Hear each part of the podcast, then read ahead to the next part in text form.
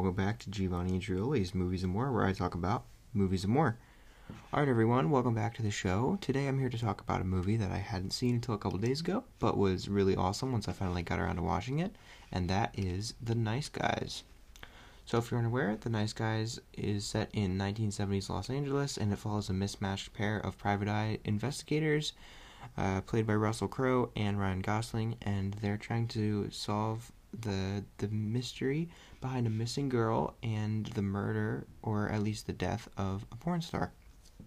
This movie is awesome. This is a really really funny movie and one of the best like action comedies I think I've seen in a while. I had heard a lot of really good stuff about this movie when it came out in 2016. I remember it was like, you know, everybody's going to see Zootopia and Batman vs Superman, blah blah blah, whatever. But like, what you should be seeing is this movie because it's way better than anything else in theaters. And you know, I agree. I really, you know, I just wasn't there at this, you know, at that point when it came out. Like I wasn't it wasn't something that would have been available to me, but I heard a lot about it that was good and I knew Shane Black obviously from Lethal Weapon and Iron Man 3 and Kiss Kiss Bang Bang. And so I knew he was a very good director and writer but uh, I had I had not gotten the chance to check this movie out. But once I finally did, I mean, man, this movie is hilarious. I laughed out loud at a lot of these jokes, and they're just so well written and so snappy. The whole movie has such a really cool feel to it, like. Uh, just the feel of this world and the, the visual look of it. It looks so cool. It feels so cool. It feels confident. At, at a lot of points, feels like it has a swagger to it and you really feel like a lot of the sleaziness of the locations that they go to. They do a really good job of portraying this world and immersing you in it.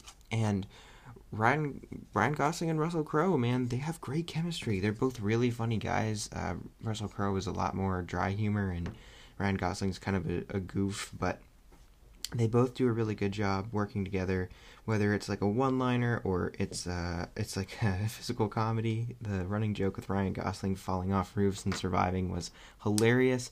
The pratfall he has when he falls over the roof at the Syzygiacs mansion at the party that was hilarious. Uh, he, he does a really great job in a lot of these scenes and there's so many moments of really dark humor in this movie that i think works so well. Shane, ba- shane black is kind of the master of that um, he he just has a really great sense of comedic timing when it comes down to the directing and the writing in the in this movie. He just does a really good job.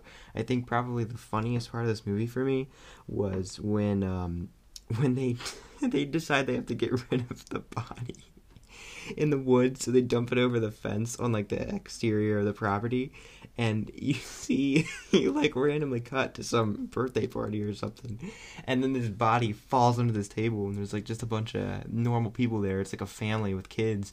That was so funny. Like it, the the timing on it was perfect. It was edited so well. So there's a lot of moments like that. This is probably one of the best ones. Uh, the the characters in this movie are also really good, not just the main ones, which are obviously you know they're they're good. They're very layered. They play off each other well when it comes to the, the com- comedic and dramatic moments, and a lot of the times it's both at the same time, which is really awesome. They do a great job of balancing the tone, but in general, this movie is populated with a lot of really memorable characters. Ryan Gosling's daughter is super memorable. Her friend is as well. Uh, all the, the the random henchmen and and like the main villain are all they're all very different like you can tell them apart. They all have like super unique and memorable scenes and lines. They're all super crazy and, and manic in different ways and, and they do a really good job of making this world feel lived in and making you feel like a connection to all these characters whether they be good or bad. And the arc for a lot of them in particular the main characters um, russell crowe by the end learning his lesson about killing people and, and finding an alternate way uh, ryan gosling being able to finally commit to something and like um, and do something not just for the money. It's all it's all really well done, and it you know they don't grow like a thousand miles. It's not necessarily like a character study, but it definitely goes above and beyond to actually make you feel something at the end when these characters have have grown and changed uh, in large part because of each other. So that's all done very very well. Uh, the the lighting in this movie is also really good. There's a lot of times when there's very stark, bright colors, which really pop off the screen, and it gives it a, a really fun look, a very like pop art sort of look. I liked that. And a lot of the times everything just is lit in a way that um, makes it look cool. Like it enhances the look that I was talking about earlier in the podcast. Um, and there's a lot of good stuff where they play with shadows and and stuff that's in the foreground and stuff that's in the background. They do a really great job. This is a well shot movie for sure. And uh, and yeah, in general, it's just fun to watch. I mean, it's great writing. It's great. Uh, it's great action. It's great comedy. Like this is just a really good movie. It's really entertaining, and I think highly underrated. I'm super disappointed that there's not going to be another one of these.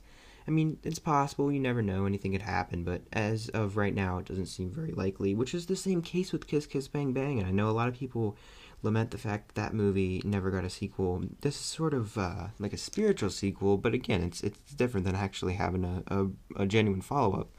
I've never seen Kiss Kiss Bang Bang. It's definitely on the list now because I really haven't seen anything from Shane Black I haven't liked or loved. So, I mean, I got to track it down and watch it. I think that would be really fun to review for the show. But yeah, it's disappointing. He just keeps kind of getting screwed over by these like smaller, like more mid-budget action thriller mystery kind of movies. But maybe the next go around might go a little better because right now is a perfect time for something like that a mid-budget action movie. I think that could do a lot better now than it maybe could have back then when those movies came out so i don't know we'll see. Maybe the tide will turn but i'm definitely down for it. I really think he does a great job when it comes to these buddy cop movies and i am anxious to see more. So yeah i like this a lot. I recommend it. It's on hulu right now. You can go check it out definitely recommend that one it's it's, it's a fun watch uh, okay uh, before I get out of here, I want to say that I am grateful for uh, great food in general. I mean, that's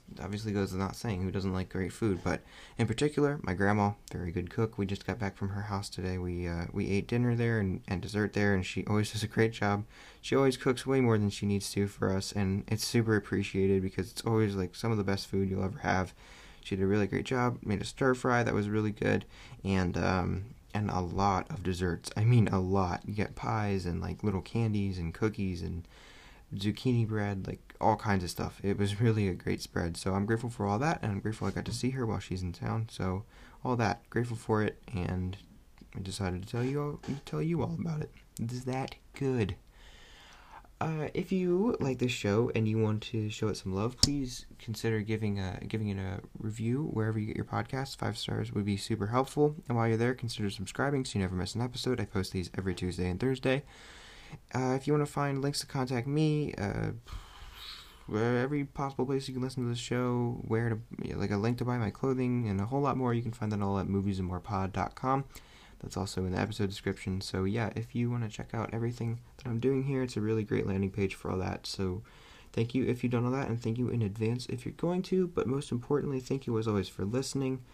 I will catch you in the next one. But until then, I had to question the mermaids. What were you doing while I was working? Peace.